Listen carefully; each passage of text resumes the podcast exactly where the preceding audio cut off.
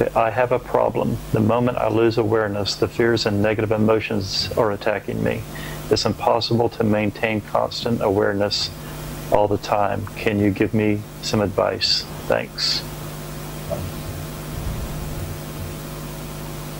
What do you think? I, th- I don't. I think that you.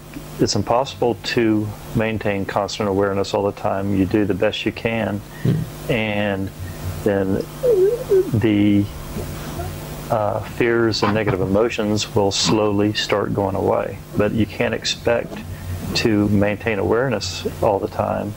You just do the best you can. Copy you that? can be also aware what is attacking you, actually. Very good.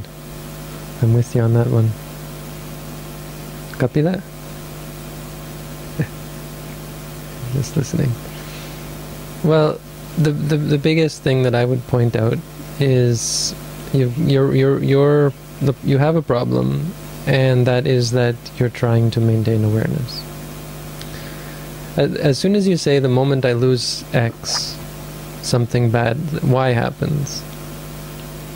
I, you know, I, I understand. I hear you where you're coming from. You're saying Y is the problem. You, know, you have X and you have Y.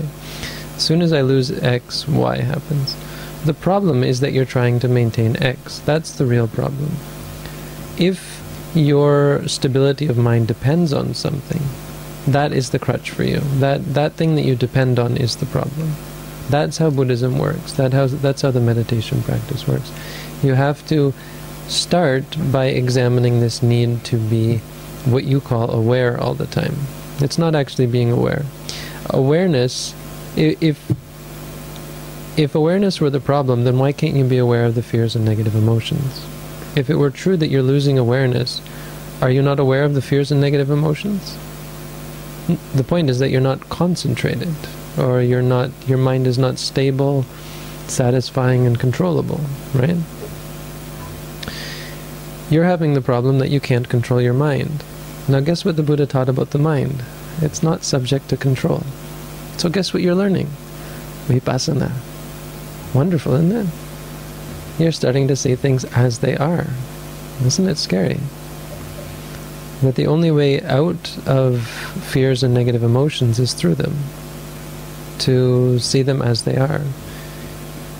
Your attachment to what you call awareness, which is probably just concentration or focus or, or even peace and quiet and so on and so on, is the real problem because you can see that it's not sustainable. It's not the real problem, it's the first problem that you have to deal with before before you can deal with the fears and negative emotions. And I think that uh, uh, labeling them uh, yeah. helps you become the watcher of them, and, and it removes you from that. You know, like say if you have anger, instead of getting absorbed into the anger, mm-hmm. if you can label the anger, see it's there, and it kind of that process will remove you from the anger, For and sure. then the anger or whatever emotion will go away on its own. Yep. So, so that's one thing, but but again, we we talked about this before, and Alfred gave a, a great answer that they they go away on their own. You don't don't worry about you you don't have a problem. Let's let's go even deeper. You don't have a problem. You've got emotions. You've got fears. All of these things you have. Um, seeing them as a problem is not helping you. Seeing them as a problem is making it worse for you. So start looking at them and start looking at everything and, and just look at what comes. Don't think to yourself, oh, this is no good because I'm going to get afraid again, or this is no good because what about those negative emotions that I had yesterday, or what if they come back, or so on. What if my what about my problem? You know, when you could be focusing on what's right here and now. Awareness is right here and now. You can create awareness at any moment. You can't lose it because you didn't have it. You you created in one moment. That's the moment that you have awareness. Or it's not exactly the word I would use, recognition. We're trying for something a little more specific. We're trying for a specific type of awareness, and that's objective, fixed, um, exact, exact awareness, or, or I guess objective is another way of explaining it. Where you simply know the object as it is. And that you can create at any moment. So when you la- the labeling is a recognition. It, it reaffirms the recognition of the object. You recognize something, you reaffirm that, and you keep the mind at bare recognition without getting caught up in it. All negative emotions disappear in a moment. What's left is the physical manifestations uh, that are a result. This is the, the answer to the panic one anger lasts for a moment and, and all negative emotions, all emotions last for a moment, but they affect the body. And so you think you're still angry because you have a headache or because you are, are tense in the body, because there's a, adrenaline running, because your heart is beating. None of those are anger. All of those are, are physical manifestations um, caused by the anger. So then you can focus on them and you can you can deal with them. The anger only lasts for a moment and it returns again and again and again to, to affect the body. Fear as well. Fear, not all of what we call fear is actually fear. Fear is a momentary mental state that causes changes in the body, and then these changes we associate with fear, become upset about them, and get more afraid, and it snowballs.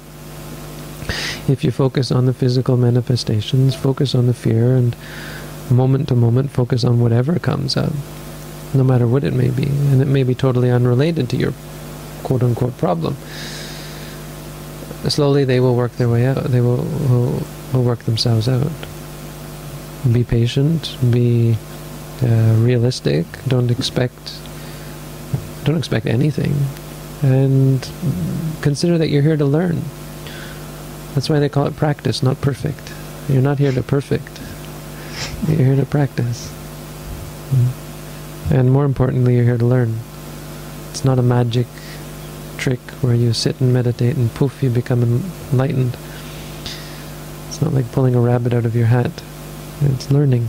Learning more about yourself, more about reality, and that's what you're doing.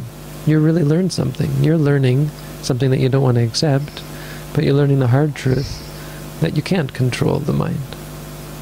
And, and remember that it starts off hard and it gets easier. And so um, you just have to keep uh, going at it. And, and, when you get absorbed into one of the emotions, after the fact, you, you, you look at what happened and see the way you got absorbed into it and see the way it affected your body and learn from it and mm-hmm. don't beat yourself up over it. Just, you know, continue. And the next time, maybe you can not become absorbed in it and become the watcher of it. For sure. You know, it's, it's a learning process. Trying not to feel guilty, not to not to beat yourself up is a very important part. In Asian societies, it's not such a problem. They don't beat themselves up so much. They go the opposite way in terms of uh, maybe indulging themselves a little too much. But Westerners are very good at beating themselves up, and it's a real problem. So the guilt and the anger at yourself for not being a perfect meditator, just like everything, we got to be perfect at everything and so we spend most of our lives beating ourselves up because we're not perfect. It's quite sad. Okay. Is that it? That was our last question.